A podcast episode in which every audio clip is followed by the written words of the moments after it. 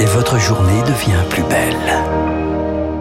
Voilà l'actualité, donc à 9h07 minutes, on a pris un peu de retard, mais c'était une journée un peu particulière. Euh, euh, un titre essentiel. Effectivement, le président Emmanuel Macron dénonce ce matin des scènes injustifiables après une nuit de violence dans plusieurs villes de France. La première ministre Elisabeth Borne a annulé un déplacement prévu aujourd'hui en Vendée, réunion de crise il y a une heure au ministère de l'Intérieur. 150 personnes ont été interpellées. Des mairies, écoles et commissariats ont été incendiés ou attaqués cette nuit, indique Gérald Darmanin, flambé de violence après la mort d'un adolescent qui a refusé d'obtempérer à un contrôle de police mardi. Une marche blanche doit avoir lieu à 14h à Nanterre. On fait également un point sur les marchés. On retrouve Cécile Lecause d'Investir. Bonjour Cécile. Quelle tendance à l'ouverture? Bonjour Augustin, et eh bien après trois séances de rebond, le CAC 40 poursuit sa hausse. Il gagne actuellement 0,17% à 7298 points. La journée est chargée en indicateurs économiques dans un contexte où l'inflation et l'évolution des taux d'intérêt restent au cœur des préoccupations. Les grands banquiers centraux réunis cette semaine au Portugal ont d'ailleurs prévenu qu'ils poursuivraient leur resserrement monétaire.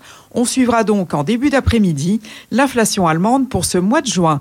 Mais du côté des entreprises à Paris, Renault vient d'annoncer relever ses objectifs de marge pour 2023 entre 7 et 8% Le constructeur automobile s'octroie plus de 4% Casino a lui prévenu hier soir que sa restructuration financière allait entraîner une dilution massive des actionnaires actuels. L'action est actuellement incotable. C'est aussi la même chose pour Orpea, dont les transactions devaient reprendre ce matin après approbation du plan de sauvegarde par une majorité des créanciers. C'était Cécile Locose d'Investir pour Radio Classique. Merci Cécile et merci évidemment à vous Guillaume. Eh bien, nous allons enchaîner, mon cher Augustin, avec Franck, euh, qui est là depuis le début. Je voulais dire un petit mot quand même pour celle qui vous a précédé, Evry J. Mais oui, euh, vous avez raison. Salut.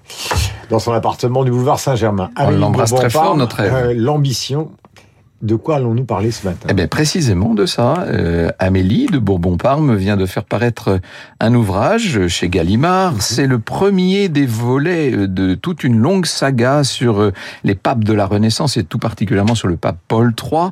Ça s'appelle Les trafiquants d'éternité et nous allons vivre avec elle la jeunesse, revivre la jeunesse de ce pape Farnèse ah, ça, ça nous parle d'Italie, ça nous parle du Palais Farnèse, tout ce qu'on aime, ça, Guillaume. Ben, c'est l'endroit où se trouve l'ambassade de France, n'est-ce pas? Voilà. C'est un des plus beaux palais, sinon le plus beau de Rome, et nous avons la chance, effectivement, de l'avoir pour ambassade de France, même si, je crois, les murs ne nous appartiennent plus. Un grand merci, Guillaume, et voici donc euh, l'ambition.